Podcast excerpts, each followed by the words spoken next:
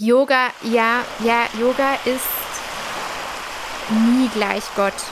Also das, es ist eben, sich, sich wirklich klar zu machen, es ist eine Technik und es ist Yoga, also auch wenn ich jetzt jeden Tag Yoga übe und da ganz ähm, dankbar bin für diese Praxis, weil ich mir ehrlich gesagt nicht mehr vorstellen kann, anders ja auch zu beten und irgendwie mit Gott in Kontakt zu kommen, dass ich nicht jetzt meinen Körper vergöttere. Herzlich willkommen beim Windtauch Podcast. Mein Name ist Tobias Sauer und heute bin ich mit der Kati. Reden nicht lange um den heißen Brei herum. Wer bist du? Was machst du? Also mein Name ist Kati. Ich bin zurzeit Vikarin ähm, in Solingen. Ich habe letzten September mein erstes theologisches Examen gemacht im Rheinland. Und ich bin aber nicht nur Vikarin, sondern ich bin auch Yogalehrerin. Ähm, und das tatsächlich äh, schon länger, also schon ein paar Jährchen mittlerweile. Und unterrichte ähm, oder habe früher auch äh, quasi ganz normal herkömmliches Yoga in Yoga-Studios unterrichtet, unterrichte aber auch explizit christliches Yoga. Oder Yoga und christliche Spiritualität könnte man auch sagen. Genau, das bin ich. Weil du nicht mehr in normale Yoga-Studios rein durftest. Nein, tatsächlich, also das nie. Äh, zum Glück. Ich gehe auch noch immer in ganz normale Yoga-Studios und schätze das da auch sehr. Ähm, es ist eher andersrum entstanden, dass ich in Yoga-Studios gemerkt habe, dass ich komischerweise auf der Yogamatte ziemlich gut ähm, beten kann, dass ich ziemlich gut irgendwie in Kontakt komme mit, äh, mit mir, mit meinem Glauben, mit Dingen, die mir sonst so in meinem Gebetsleben vielleicht auch schwerer gefallen sind. Und dass ich dann gedacht habe, hm, warum passiert mir das eigentlich nicht in der Kirche, im Gottesdienst, ähm, im Studium sowieso nicht, aber ähm, genau. Und daraus hat sich erstmal, würde ich sagen, sogar recht unreflektiert ähm, vor ein paar Jahren meine eigene Praxis entwickelt, dass ich ähm, ganz normal zum Beispiel Yoga-Videos zu Hause gemacht habe oder bei einer Yogastunde war und dann am Ende ein kurzes Gebet gesprochen habe oder einfach nur Amen gesagt habe, also wirklich basic. Und dann irgendwann äh, war der Punkt gekommen, dass ich gemerkt habe, okay, was, was machst du eigentlich hier? Also was bedeutet das eigentlich? Ähm, da passiert ja eigentlich was. Und im Grunde verbindest du das, was du deinen christlichen Glauben nennst und was du so, wovon du überzeugt bist und ähm, was du auch studierst, verbindest du mit einer Körperpraxis. Und das geht gar nicht schwer oder fällt dir auch gar nicht schwer, sondern fühlt sich eigentlich total natürlich und gut an. Und genau, dann war ich ähm, in den USA und habe da studiert und da gab es eben auch an unserer theologischen Fakultät, gab es auch Yoga und irgendwie war das da ein viel offeneres Thema, dass Yoga so quasi auch fast schon, fast schon Teil von christlicher Glaubenspraxis war, ohne dass das jemand jetzt in Frage gestellt hätte oder besonders nochmal betont hätte. Und da hatte ich zum ersten Mal den Gedanken, okay, eigentlich würde ich gerne eine Ausbildung machen und das richtig lernen, was da die Yogalehrer vermitteln. Ähm, also auch die Anatomie, das gesamte Wissen, woher kommt eigentlich Yoga, wie funktioniert das? Ähm, und das dann verbinden mit dem, was ich aus der christlichen Spiritualität, aus dem christlichen Gebet, aus meinem Theologiestudium weiß. Genau, und so, also mit diesem Ziel, sage ich mal, oder mit dieser Idee, bin ich eigentlich auch schon in die Yoga-Ausbildung dann gestartet. Habe aber eine ganz herkömmliche, normale Yoga-Ausbildung gemacht. Also es war keine konventionelle Yoga-Ausbildung. ja, genau. Von einer amerikanischen Organisation zertifiziert und ähm, in einem Yoga-Studio in Dortmund und Bochum. Genau. Und dann war ich wieder zurück in Deutschland. Offensichtlich bist du ja keine Katholikin. Nein. Weil sonst würdest du ja äh, die Kraft des, der, der Bewegung während des Gottesdienstes wissen. Vielleicht, ja. so ein bisschen Torlibu währenddessen. Ähm, äh, wo, kommst, wo kommst du her? Ich bin in der evangelischen Kirche getauft und konfirmiert. Das war es eigentlich auch schon, was ich um landeskirchlich, genau, was ich mit der Landeskirche erstmal tatsächlich an Wurzeln verbinden würde. Ähm, ich bin danach, nach meiner Konfirmation, äh, ganz aus der Kirche raus und hatte auch nichts, also hatte auch kein Bedürfnis, da irgendwas zu machen oder aktiv zu sein. Ähm, ich würde aber immer sagen, ich habe immer an Gott geglaubt. Also ich habe nie angezweifelt, dass es Gott gibt. Aber es war halt kein aktiver Teil meines Lebens. Ähm, und ich kannte auch jetzt niemanden in meinem Umfeld, der, der oder die in die Kirche gegangen ist oder das jetzt groß gemacht hat. Ähm, außer jetzt vielleicht zu Weihnachten. Und genau, dann bin ich äh, zum Jurastudium nach Berlin gegangen. Und dann hat sich für mich eigentlich alles so gedreht in, würde ich schon sagen, jetzt rückblickend so einer größeren Lebenskrise, wo ich auch einfach viele Sinnfragen mir gestellt habe, viel mir überlegt habe, hm, was, was machst du eigentlich hier? Was, was ist auch der Sinn deines Lebens? Warum bist du eigentlich auf dieser Welt?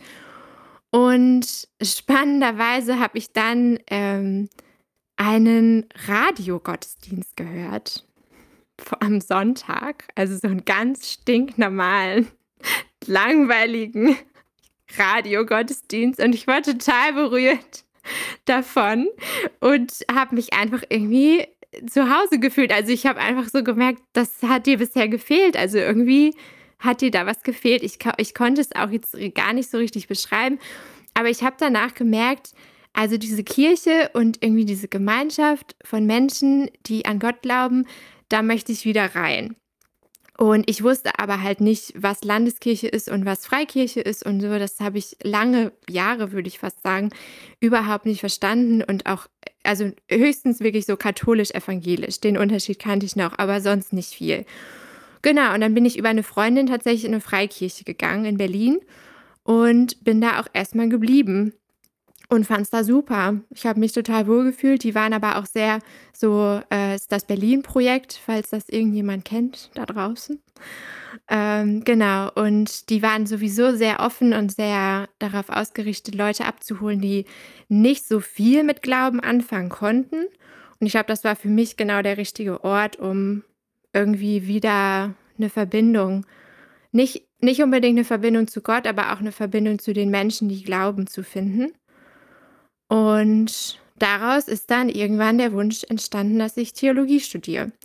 Ähm, das Spannende ist aber auch, dass niemand im Berlin-Projekt sich an mich erinnern würde. Also ich war jetzt nie äh, aktiv oder ich bin, ich war einfach nur Besucherin, ähm, die da hingegangen ist, die das quasi konsumiert hat und gegangen ist und mich hat es aber einfach durch die Woche getragen. Ähm, und genau, dann, also ich bin, also um die, auf die Frage zurückzukommen, woher ich glaubensmäßig komme, es ist sehr schwierig. Ich bin, ich war in allen möglichen Kirchen zwischendurch schon. Also ich habe, äh, ich war in Frankreich bei so verrückten Freikirchlern, die alle umgekippt sind und ähm, super krass charismatisch drauf waren. Äh, ich war zwischendurch immer mal auch in Landeskirche unterwegs, aber ich würde sagen, insgesamt bin ich wahrscheinlich schon ein, eine freigeistliche Freikirchlerin. Oder linksevangelikal oder ich weiß nicht genau, welches Label man mir geben kann, ähm, welches passend ist. Vielleicht gar keins. Ich bin irgendwo so, so eine fluide Gestalt ich kann mich in sehr vielen christlichen Gemeinschaften wohlfühlen. Warum war es dir wichtig, Theologie zu studieren? Ich meine, du hättest ja auch einfach Anwältin, christliche Anwältin werden können. Stimmt. Das haben mir tatsächlich meine Eltern damals auch gesagt. Ähm, die haben auch gesagt, so, du kannst doch, du kannst doch deinen Glauben auch überall leben. Du musst doch jetzt nicht dein Studium abbrechen. Ähm, ich bin aber schon immer ein Mensch gewesen, der gesagt hat, so ganz oder gar nicht. Also wenn ich für eine Sache brenne, dann möchte ich die auch wirklich machen und wirklich zu 100 Prozent machen. Und dann mache ich nicht so halbe Sachen. Das war auf jeden Fall Punkt 1. Da kam Theologie das erste Mal so ins Spiel, als Ja, das, da stehst du voll hinter. Das ist richtig deine Leidenschaft, das möchtest du verstehen, da möchtest du richtig gut drin werden, auch sofern man das werden kann.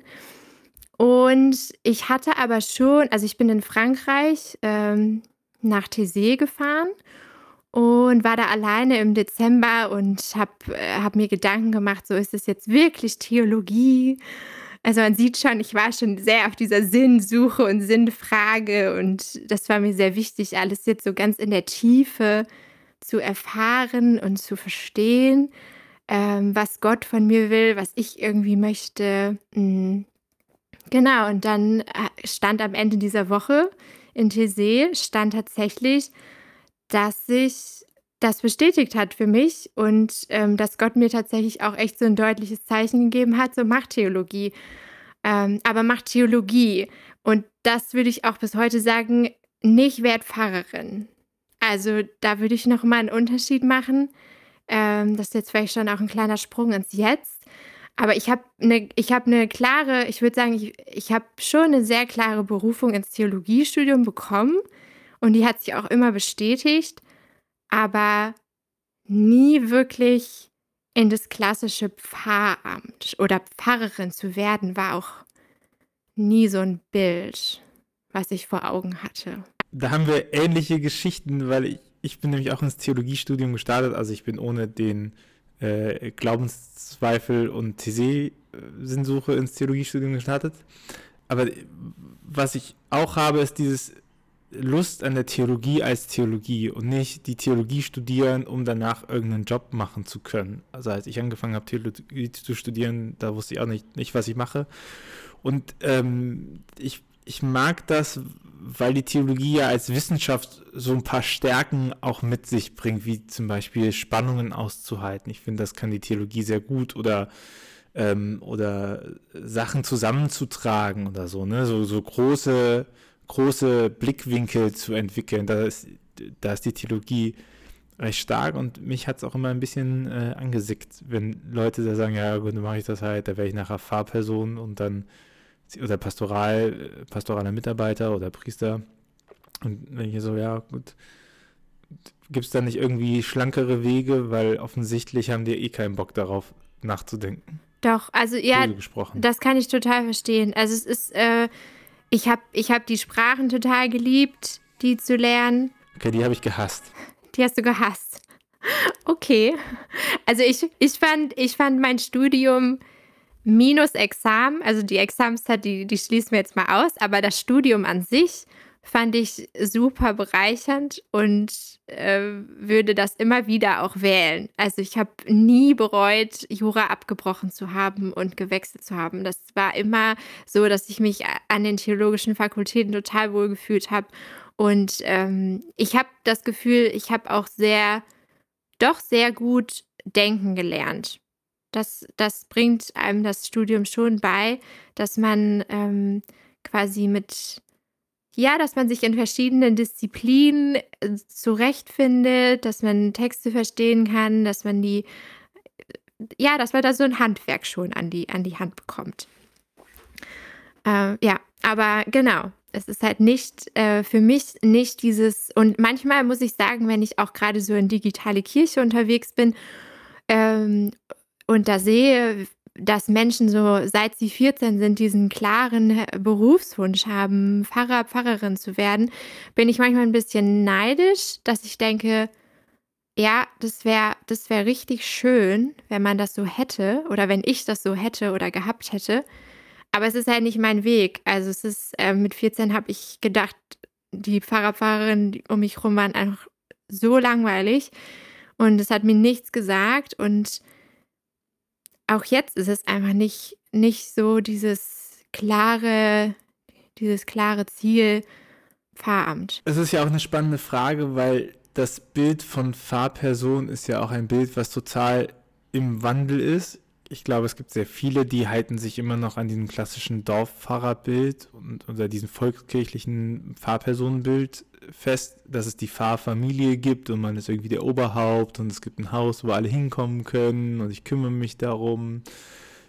Da kann man ja so sehen und es gibt ja aber auch immer wieder diese Bestrebungen, dieses Fahrdasein oder Fahrerin äh, fluider zu denken. Also es gibt ja diese Tendenz zu sagen, okay, äh, Fahrer als Berufsbezeichnung gibt es nicht richtig, sondern es geht halt mehr so in Richtung Leadership oder so. Also dass man Leute hat, die Projekten vorstehen, die Liturgie vorstehen. Der Protestantismus hat es ja auch einfacher da mit dem Priestertum aller äh, Getauften.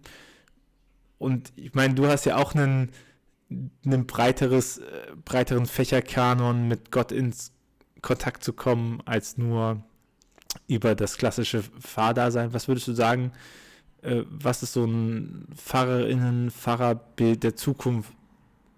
Oder wohin könnte oder sollte es sich entwickeln? Ich glaube, du hast schon viele gute Stichpunkte genannt. Also noch ist halt dieses Pfarramt sehr, wie soll man sagen, Verwaltung wäre jetzt zu, zu, zu plakativ oder zu platt ausgedrückt. Aber ich spüre so eine gewisse Enge im Pfarramt, wie Dinge gemacht werden müssen oder was abgedeckt werden muss. Einfach auch schon flächenmäßig, wie man arbeiten muss, wen man abdecken muss ähm, in seiner Gemeinde. Und ich bin halt ich würde sagen, ich bin irgendwie natürlicherweise recht äh, Fresh Eggs geprägt und denke sehr kontextuell. Also ich glaube, dass es wichtig ist, dass Pfarrer und Pfarrerinnen in der Zukunft selbst wissen, worin sie gut sind und worin sie nicht gut sind. Also es ist sehr viel auch schon gabenorientierter, könnte man sagen, aufgebaut sein sollte ähm, bessere Teams. Also nicht mehr dieser eine Leitwolf, wie du das beschrieben hast, oder Leitwölfin, die dann sagen, so, so läuft der Haufen, sondern ja, vers verschiedene Bereiche. Und ich glaube auch, dass sich Pfarrer und Pfarrerinnen damit abfinden müssen, das ist so ein Thema, mit dem beschäftige ich mich momentan sehr viel, dass einfach manches ihrer Arbeit nicht mehr relevant ist. Also dass einfach dass sie auch nicht mehr so relevant sein werden und dass sich Kirche deutlich verkleinern wird, aber dass das nicht heißt, dass es schlechter ist, weil zum Beispiel das, was ich online mache, auch mit Yoga, ähm, das ist ganz klein und das ist nicht, ich, ich werde nie Massen abdecken oder nie auch eine ganze Stadt äh, damit quasi bedienen können. Also vielleicht, aber das ist irgendwie nicht das Ziel oder der Ansatz sondern der Ansatz ist, Menschen ähm, da abzuholen, wo sie sind und auch einfach zu akzeptieren, dass nicht alle die Arbeit toll finden müssen oder dass alle sich interessieren müssen für diesen Gottesdienst. Ich glaube, das ist einfach eine, das, das wird es nicht mehr geben, dass alle, dass, dass ich, also es wird mehr, ich habe das Gefühl, es wird mehr kleinere Interessengruppen geben, für die man dann da sein kann oder für die man Mehrwert sein kann. So vielleicht ein sehr individualisiertes Bild. Ich meine, du lernst ja gerade das Pfarramt kennen. Ne? Du bist ja, ja Vikarin ja. geworden. Du hast das, äh, das geliebte Theologiestudium hinter dir gelassen. Ja. Hast die harte Zeit des Examens durchgebissen. Auch das. Und jetzt bist du in einem Beruf, in dem du nicht unbedingt hin wolltest. Nee. Was siehst du, was siehst du da für dich wo denkst du, mhm. Kannst du das verwirklichen, was du eigentlich vorhast mit deinem Studium? Tja, das ist sehr schwierig. Also als Vikarin, ich bin jetzt gerade noch in der Grundschule, müssen wir jetzt kurz mal sagen. Gerade bin ich noch nicht in der Gemeinde und als Grundschullehrerin kann ich mich jetzt auch nicht so ganz verwirklichen. Aber es ist sehr schön. Also ich habe ich hab sehr viel Freude mit den Kindern und und ähm, es ist aber auch da schon so die Frage, okay, bin ich eigentlich dafür qualifiziert, was ich da mache? Es ist sehr weit weg von dem, was ich im Theologiestudium gemacht habe, wenn man ehrlich ist. Man weiß nicht so richtig, was macht man da im Lehrerzimmer eigentlich. Ähm, und irgendwie die anderen wissen auch häufig nicht, was macht eigentlich die da, warum ist die eigentlich hier. Ähm, da fängt vielleicht schon so dieses Problem an, aber jetzt bin ich bald in der Gemeinde.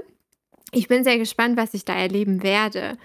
Aber ich habe jetzt schon gemerkt, dass natürlich mein Rahmen, mich frei zu entfalten oder einfach zu machen, worauf ich jetzt Lust habe, ähm, relativ, äh, relativ eng ist. Also ich muss natürlich, ähm, ich habe ähm, ich bin quasi meiner, meiner Mentorin unterstellt und muss in erster Linie der Gemeinde dienen und auch den Dingen dienen, die da gemacht werden und die da auch von mir erwartet werden. Das heißt, ich komme in ein fertiges ähm, oder fast fertiges Konstrukt und muss mich da erstmal einfügen. Ähm, ich glaube, das ist für eine Ausbildungszeit auch in Ordnung, ähm, dass man da lernen kann.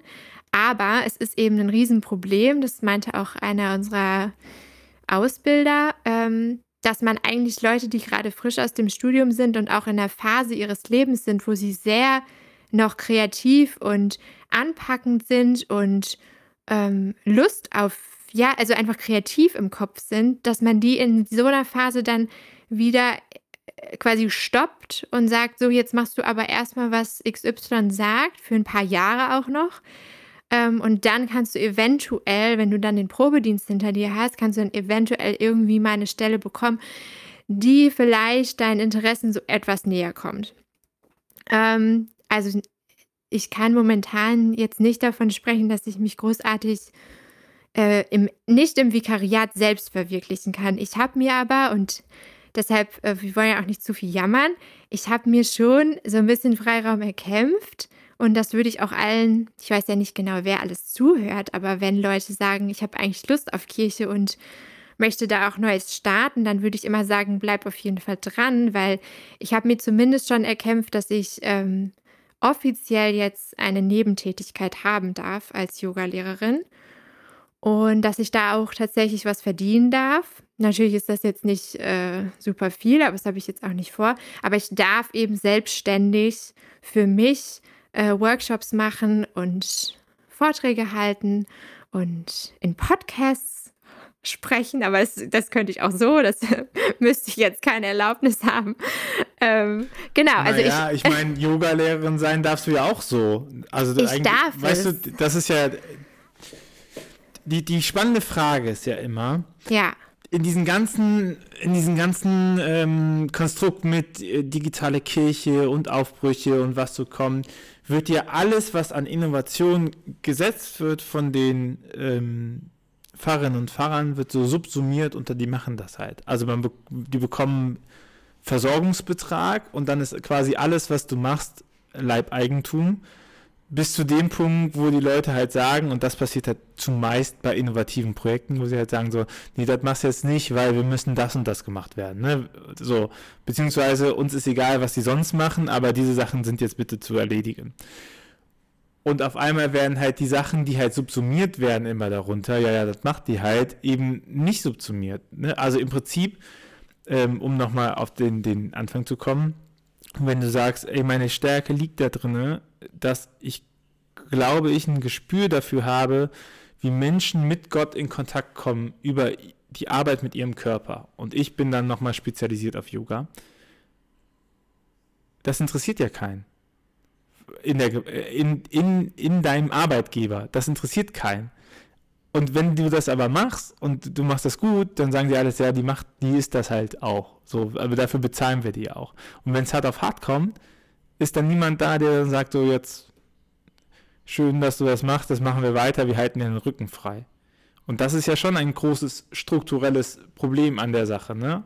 Absolut. Und da muss ich auch, um, um mal direkt quasi Werbung für den anderen Podcast mit den Beimeistern zu machen, wenn man den noch nicht gehört hat, ähm, muss ich sagen, dass ich ähm, eine, also dass ich das dass das der einzige Punkt in dem Podcast war, wo ich gedacht habe, das verstehe ich nicht, weil die Beimeister sind ja eine Initiative, die sich explizit verschrieben hat, innerhalb der Kirche zu bleiben und quasi deshalb unbequem zu bleiben, aber für mich ist das halt noch nicht klar. Also du sprichst quasi gerade mit mir in einer Phase, wo ich äh, noch sehr viel Fragen und sehr im Umbruch bin, weil ich nicht weiß, ob genau deshalb, was du gerade beschrieben hast, dass das quasi immer so dieses Extra ist.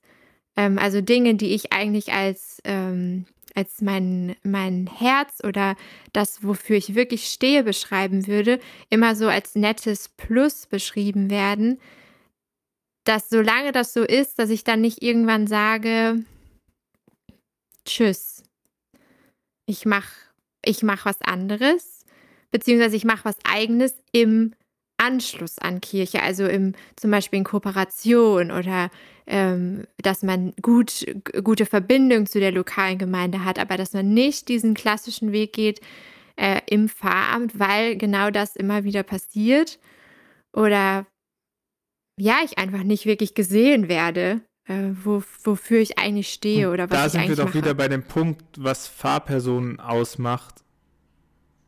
Wenn wir gesagt haben, so das Bild von Fahrpersonen und sowas. Also warum gibt es in der Struktur keinen Punkt, der sagt, hey, das leisten wir uns. Also die, diese Personen leisten wir uns, weil wir halt anerkennen, dass die Rolle von Pfarramt sich wandelt und dass es nicht nur um Gemeinde Sachen geht, ne? sondern dass wir auch sagen, hey, es gibt eben auch genügend Menschen, die brauchen Körperwahrnehmung und Gebet.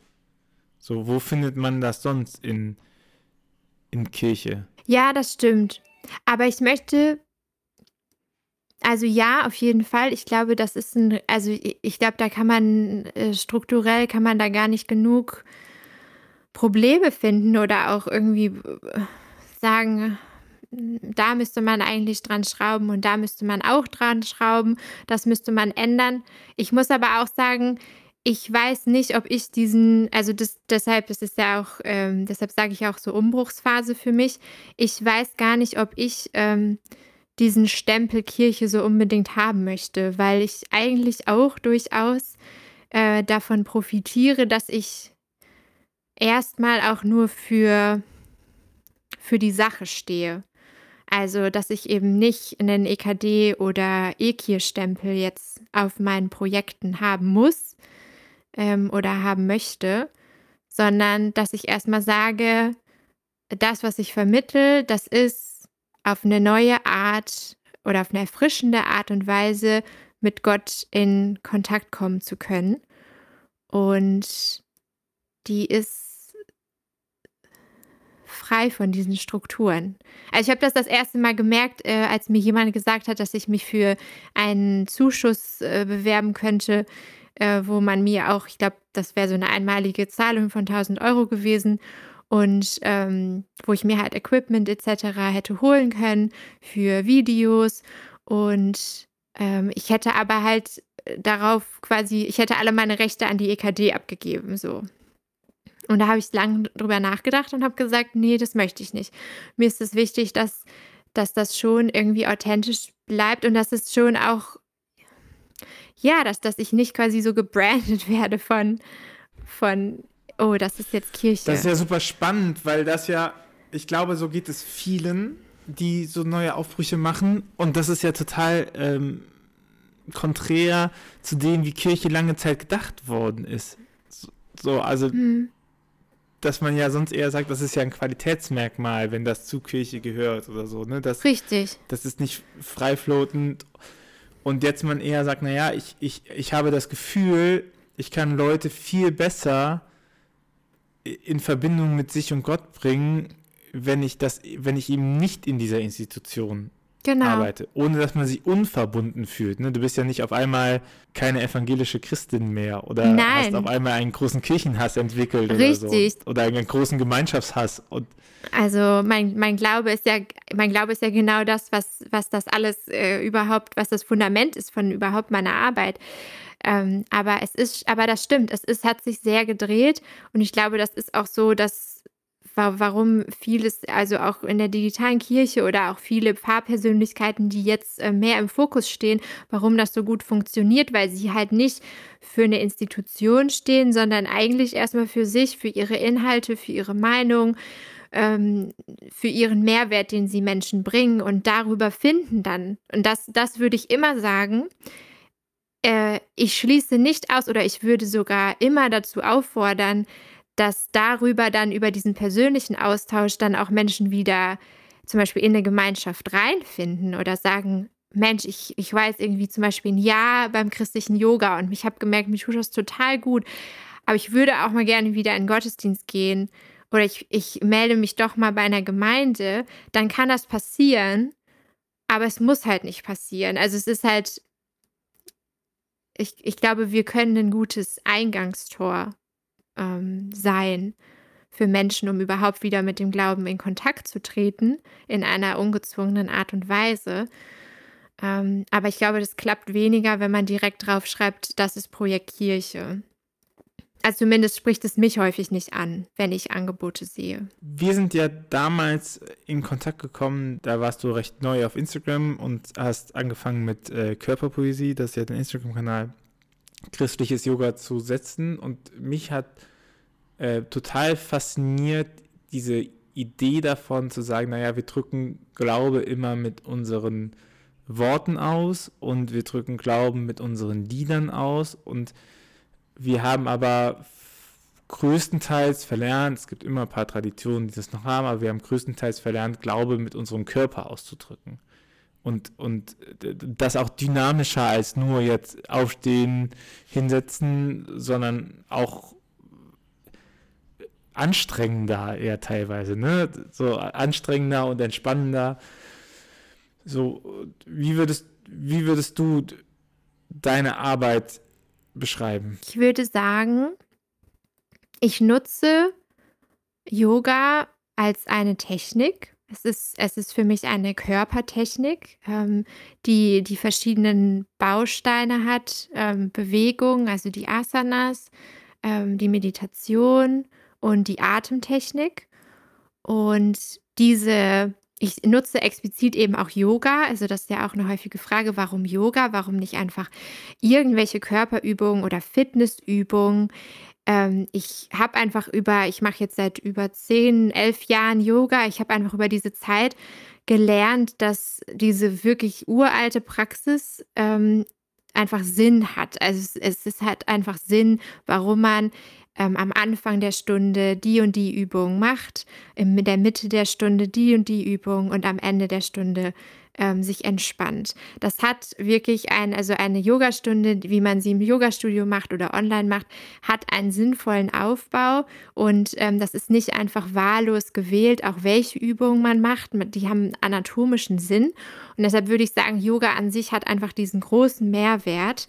Ähm, den man nicht einfach ersetzen kann durch Stretching oder durch äh, was, ein was weiß ich. System. Ja, genau. Es ist ein sehr durchdachtes System, was wirklich eine uralte Tradition hat, sich natürlich jetzt in den letzten vor allem Jahrzehnten sehr weiterentwickelt hat. Aber das ist die Technik, die ich nutze und die ich einfach schon lange praktiziere. Und da verbinde ich dann aber die geistlichen, biblischen Inhalte ähm, aus dem Christentum mit. Das heißt, eine Yogastunde ähm, steht halt klassischerweise auch immer unter einem Titel, unter einem Thema. Und ähm, ich habe gemerkt, dass einfach, also sowohl die Bibel als auch also ja, doch, vor allem, ich lassen wir uns mal die biblischen Texte vor allem nehmen, dass da einfach wahnsinnig viel Reichtum drin ist, den wir mit mehr als nur unserem, mh, mm, unserem Ohr unserem Verstand erfassen können. Und meistens ist dann eben eine Stunde von mir so aufgebaut, dass ich eben einen biblischen Text, ähm, biblischen Vers nehme, manchmal auch was aus dem Gesangbuch. Also es kann ganz, ganz verschieden, da kann man sehr, sehr breit auch gehen in der Tradition. Ähm, und darauf dann die Stunde aufbaue und diese geistlichen Impulse auch mit in die Praxis nehme. Also dass ich halt wirklich versuche, das, was ich da am Anfang erzählt habe und erstmal kognitiv wahrnehmbar war, dass das auch nachspürbar wird für die Teilnehmer und Teilnehmerinnen. Ähm, zum Beispiel, mh, hm, ich bin wie ein Baum gepflanzt aus dem Psalm. Und was heißt das eigentlich? Also was heißt das eigentlich, wirklich dieses Fundament in sich zu spüren und zu spüren, so Gott hat mich auf diese Erde gestellt und mir diesen festen Grund unter, den unter die Füße gestellt und ja, sich selbst auch wirklich zu erden. Also das ist einfach, das ist ein Gefühl, das, ba das baut sich nicht einfach nur auf, wenn man das einmal in der Predigt hört oder einmal kurz vor sich hin sagt, sondern das ist eine echte Lebensübung. Das ist eine Übung, die kann man jeden Tag wieder machen und jeden Tag fängt die Yoga-Praxis eigentlich immer wieder gleich an. Man steht am Anfang seiner Matte, man spürt seine Füße auf der Matte, man spürt, man ist getragen. Und das ist wichtig. Das ist wichtig im Glauben, das ist wichtig im Körper. Also genau. Und äh, da gibt es eben wahnsinnig viele Beispiele, ähm, wo ich halt einfach gemerkt habe und wo auch die Teilnehmer und Teilnehmerinnen merken, dass sich was in ihrem Glauben neu belebt und dass sie auch biblische Texte wieder überhaupt interessant finden.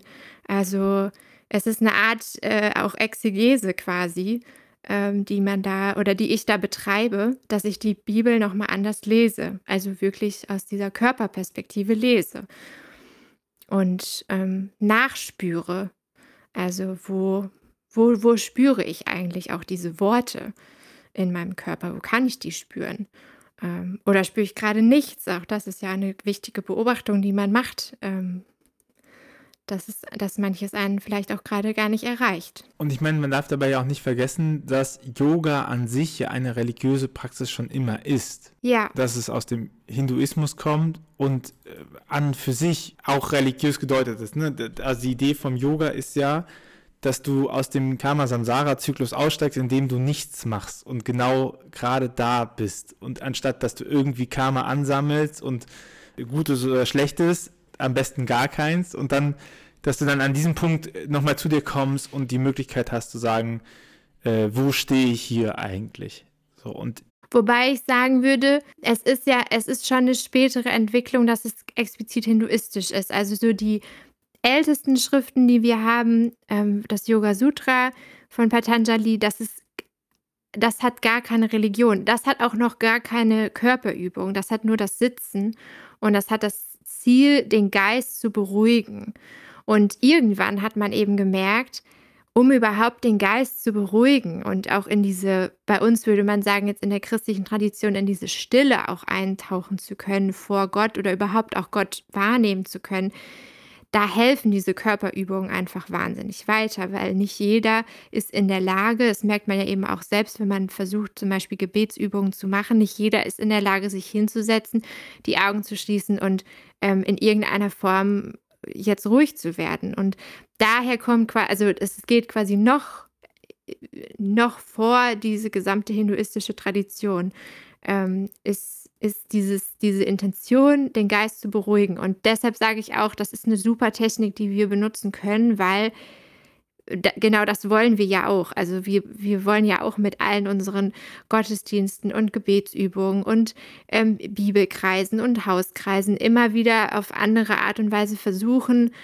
ähm, rauszukommen aus dem Alltäglichen, rauszukommen aus dem, was uns den ganzen Tag schon beschäftigt und irgendwie, wo wir uns im Kreis drehen und reinzukommen in eine Begegnung mit, mit, was, mit was anderem, was nicht von dieser Welt ist. Weißt du, ich meine, wir glauben ja daran, dass es nur einen Gott gibt. Das ist ja eine, die, die große äh, Glaubensaussage der abrahamitischen Religion. So.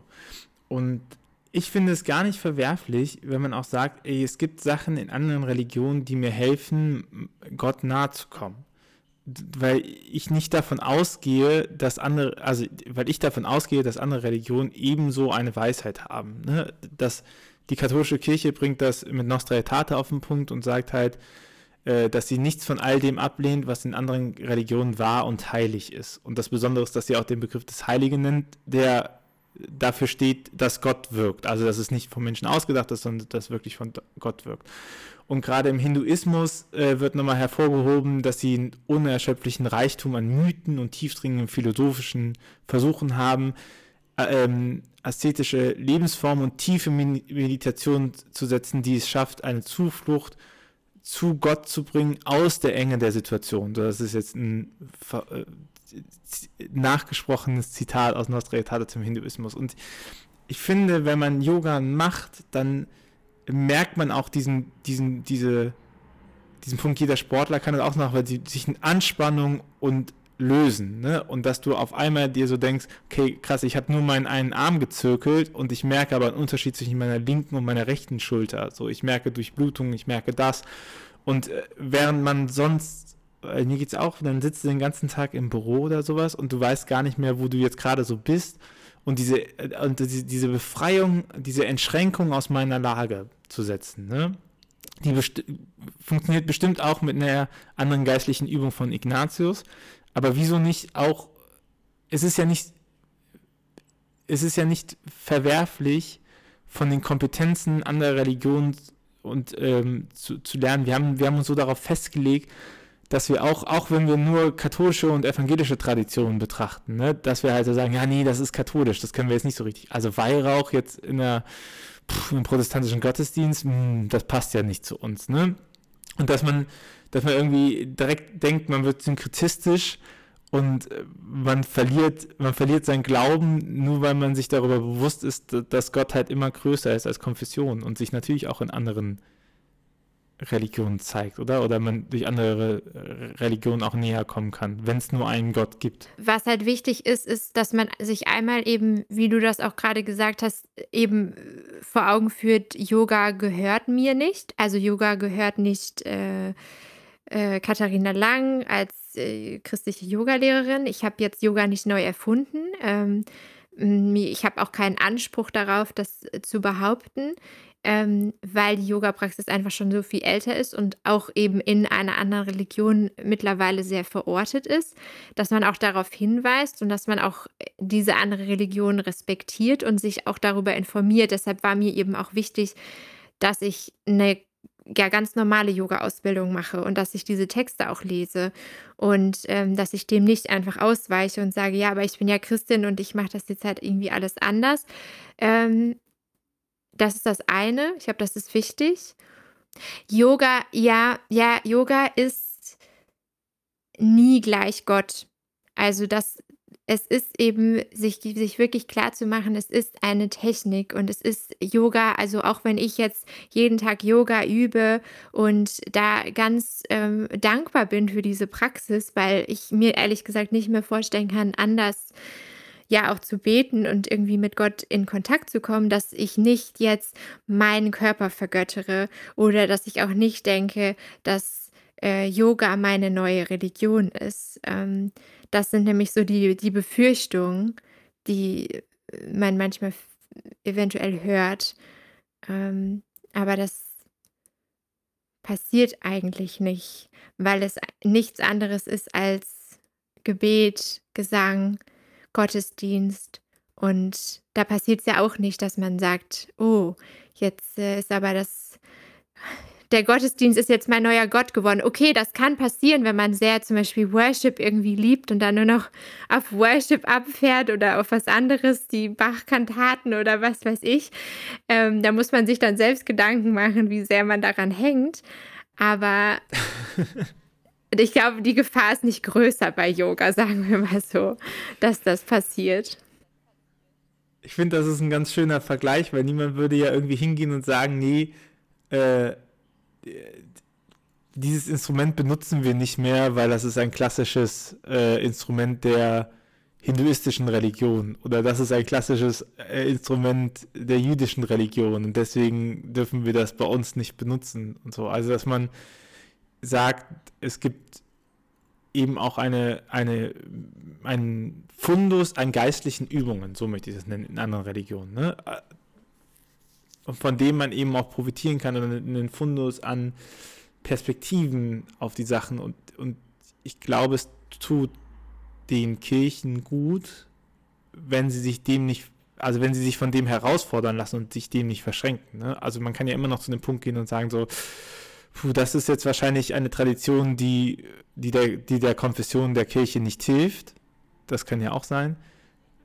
Ähm, aber zumindest das zu betrachten und zu sagen, so, ja, wa warum hat das denn seinen Wert? Und, und wie erschließt das den Weg zu Gott? Und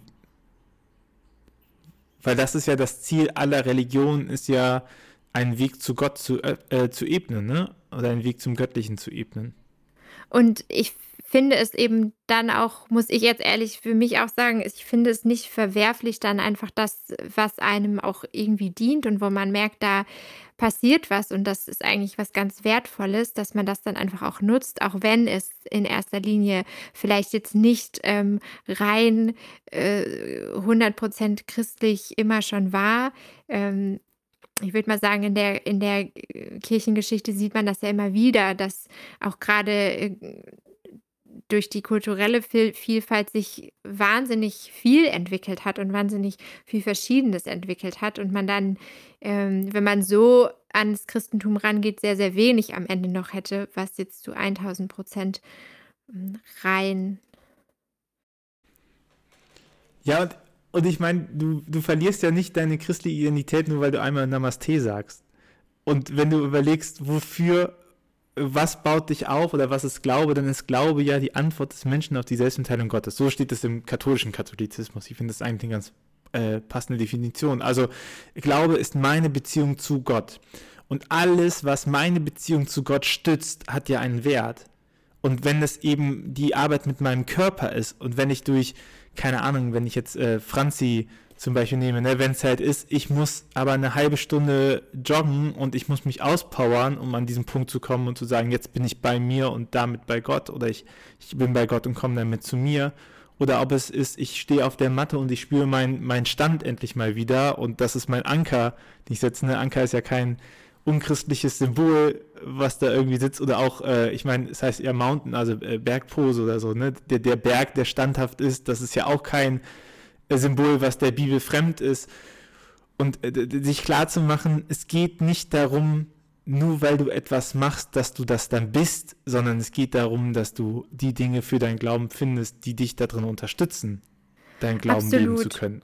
Genau, und genau das ist eigentlich auch das, was ich mit meiner Arbeit machen möchte, dass ich, ähm, dass ich Menschen überhaupt teilweise wieder in, äh, zu einer Gottesbeziehung führe oder ja, ihnen, ihnen wirklich auch die Möglichkeit gebe, äh, eingeschlafenen, teilweise wirklich eingeschlafenen Glauben, ähm, der sehr fern oder abstrakt geworden ist, wieder lebendig erfahren zu können. Und das macht einfach die Körperpraxis, weil wir diesen Körper äh, bekommen haben. Also wir sind einfach nicht nur Wesen, die mit unserem Kopf schwebend durch die Lande ziehen, sondern wir haben ähm, wir haben alles an unserem Körper, wurde uns ja von Gott gegeben. Wir sind ja als Geschöpfe hier auf dieser Welt. Und ich finde es dann nur natürlich, dass man sich auch mit diesem Körper auseinandersetzt und dass man auch sagt, so wie kann ich eigentlich vielleicht auch durch meinen Körper ähm, Gott wahrnehmen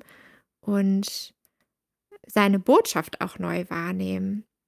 Also auch Jesu Wunder neu wahrnehmen, weil das ist nämlich ja auch, es ist ja super äh, schwierig mittlerweile, diese Wunderheilung und Erzählung von Jesus in irgendeiner Form ähm, nachzuvollziehen und zu verstehen, weil halt auch niemand sagen möchte, oh, jetzt ähm, legt da jemand die Hand auf und dann ähm, kann jemand wieder laufen. Das ist nicht, das ist nicht der Punkt, den ich damit verfolge. Aber nachzuspüren, was, was überhaupt passiert, wenn ich meine Schultern entspanne und wenn ich in irgendeiner Form meiner Wirbelsäule gerecht ähm, laufe oder mich ähm, mich dehnen kann, was dann in mir passiert, auch an Lockerung und an Weite ähm, die man dann wirklich auch auf die Gottesbeziehung übertragen kann, das sind halt schon, also sind halt schon für mich kleine Wunder. Und da kann man dann auch diese Erzählung wieder neu verstehen. Man muss sie nicht einfach nur beiseite schieben und sagen, ja, sowas gibt es ja jetzt heute nicht mehr, das müssen wir ja nicht mehr behandeln. Und wie viel Leben sich am Körper auch zeigt, ne? Also welche Namen man woher hat oder dass man auch merkt, dass, dass Verspannungen in Lebensphasen mit eintreten, so, dass es eben nicht beiseite geschoben ist. Und jetzt, wo du es gerade so sagst, kommt mir nochmal, ich habe es überlegt und dachte mir so leib, ja, eigentlich ist das Neue Testament ja auch eine sehr leiblichen Geschichten. Ne? Es gibt immer diese körperlichen Heilungen, die existieren und es war ganz wichtig, dass Jesus mit ganzem Leib auferstanden ist, dass nichts mehr zurück war und Thomas musste ihn unbedingt in die Wunde rein berühren. Also das sind ja alles sehr körperliche Sachen und daraus ist stark was Abstraktes geworden, oder? Also Leib in Kirche ist so bei uns Katholiken das, was du dann sonntags nochmal hochhältst, das ist der Leib Christi so, oder, weißt du, das hat ja, das hat ja eigentlich gar keinen Bezug mit meinem Körper und mit den Sachen, die ich gut oder schlecht an mir finde und oder mit meinem Spiegelbild und es ist, die inneren Werte werden betont und sowas, aber ja, fuck it, es kommt halt auch ein bisschen darauf an, wie ich mich halt sehe, oder im Spiegel. Also ich meine, ich sehe mich ja auch nur mit inneren Werten im Spiegel. Ich es ist einfach nicht schön, mit einem verspannten Nacken durchs Leben zu gehen. Also es ist, es ist einfach, da wird auch die Gottesbeziehung, die kann noch so tief sein, aber es tut halt trotzdem weh. Und ähm, das ist dann, das ist einfach Fakt und das, da kann dann auch niemand was ändern. Und ich finde halt, ich habe in meiner Yoga-Ausbildung das als totalen Reichtum erlebt, dass wir eben äh, auch gelernt haben, wie wir Menschen heilsam berühren können. Also natürlich wurde das nicht so gesagt, sondern es waren halt Assists, also wie assistiere ich jemandem, dass er zum Beispiel ähm, eine Position einfach angenehmer findet und äh, sich da nicht so reinzwängen muss. So, da geht es um was ganz Einfaches, Anatomisches. Aber ich habe einfach gemerkt in den Stunden, die ich danach gegeben habe, das ist was total Wohltuendes für Menschen, wenn jemand ihnen wohlwollend und auch durchaus mit Liebe die, die Hände auflegt. Und es gibt viele, die das als ganz intensiv wahrnehmen, ähm, selbst wenn man wirklich das nur ganz kurz macht und einmal ein- und ausatmet, ähm, die das spüren in ihrem Körper. Und nichts anderes hat halt teilweise einfach auch Jesus gemacht. Also, ne, das ist, man kann, man kann durchaus einfach sagen, ja, also diese Tradition darf man auch weitertragen da gibt es ja unzählige Zitaten, wo, wo es hieß, und er legte die Hand auf. Ja, was total, was einfach was Wunderschönes ist. Und was bei uns aber in der Kirche, ähm, ja, ja, wo man das einfach wirklich verloren hat, dass, äh, dass das dazugehört. Körperlichkeit hat halt auch immer was mit Nähe und Verletzlichkeit zu tun. Ne? Also ich lasse ja auch nicht jeden an meinen Körper ran, und äh, wenn ich jemanden an mich ranlasse, dann ist es zwangsläufig so, dass die Person mich verletzen wird auf Dauer. So, also auch jede Liebesbeziehung hält ja nicht für immer, ne? Äh, bis dass der Tod uns scheidet. Und äh, in den seltensten Fällen sterben beide gleichzeitig. So, also alles, was so mit Körperlichkeit zu tun hat, hat ja die Verletzlichkeit und die, und, und die, diese, diese Nähe drinne. Und ich sehe schon das Problem darin, dass wir das eben darauf auch nur noch reduziert haben. Nicht? Also, dass wir halt sagen, naja, um die Verletzlichkeit zu entgehen, kommen wir an diesen Punkt, ihr dürft euch quasi nur so richtig nahe kommen, wenn ihr Kinder bekommt. Und ihr dürft euch nur so richtig nahe kommen, wenn ihr wisst, dass ihr für immer füreinander da seid. Und ihr dürft euch erst so richtig ähm, eure Körper sehen, wenn ihr geheiratet habt. Also weißt du, das, das sind ja alle so die Sachen, wo man diese Körperlichkeit vielleicht aus ursprünglich mal, wir wollen euch schützen oder so, oder aus Pruderie und Unwissenheit, aber diese Körperlichkeit hat man ja so ganz in dieses, naja, das kommt zum Schluss, so. Das kommt zum Schluss, das ist das Extra. Ja, ich meine, ja. ich meine, aber jetzt guck mal, Corona-Zeit zum Beispiel, wie, wie, oft du da irgendwie stehst und denkst dir so, boah, das ist jetzt ein intensiver Moment, ich würde dich gerne in den Arm nehmen und da geht es aus anderen Gründen nicht, ne? aber wo man merkt, wie, wie wichtig das einfach manchmal ist, jemanden eine Hand aufzulegen, jemanden in den Arm nehmen zu können oder einfach nur zu sagen, hier, pass auf, alles gut. Ne? Genau, ja, absolut. Und ich glaube aber, diese Nähe und Verletzlichkeit, dafür braucht es einen geschützten Raum.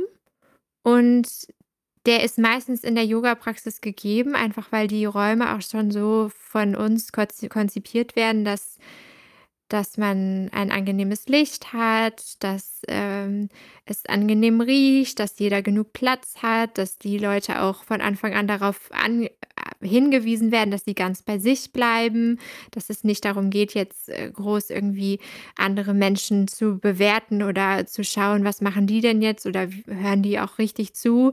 Und da, glaube ich, kommt eben dann auch Kirche so, wie wir sie kennen, teilweise an ihre Grenzen, weil das kann ich einfach nicht nachstellen in einem Gottesdienst. Also ich kann Elemente davon in einen Gottesdienst einbeziehen und äh, im besten Fall irgendwie ja einbringen, aber es ist einfach eine ganz andere Form von Anfang bis Ende. Es hat eine ganz andere Intention und ja, ist nicht ist nicht so mehrheitsfähig, würde ich sagen. Es braucht kleine Gruppen, kleine Räume. Aber da sind wir doch wieder eigentlich am Anfang von unserem Gespräch, weil das ist doch die Frage, hey, wieso muss sowas außerhalb von Kirche sein? Verstehst du? Also ja. du, du, hast jetzt Kirche gesagt, aber eigentlich ging es um Gottesdienst. Also warum hm. ähm, warum kann man nicht sagen, naja, diese Yoga-Praxis, dieses Yoga-Studio, was wir haben, das gehört mhm. zu unserem Kirchenkreis.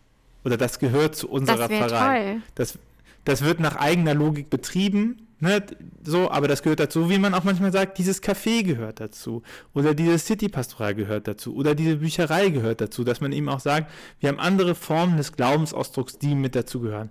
Und ich glaube schon, dass es ein großes Problem ist, dass man als jemand, der das macht, sich exkludiert fühlt und nur das Gefühl hat, man kann es nur außerhalb machen, weil es wahrscheinlich auch stimmt.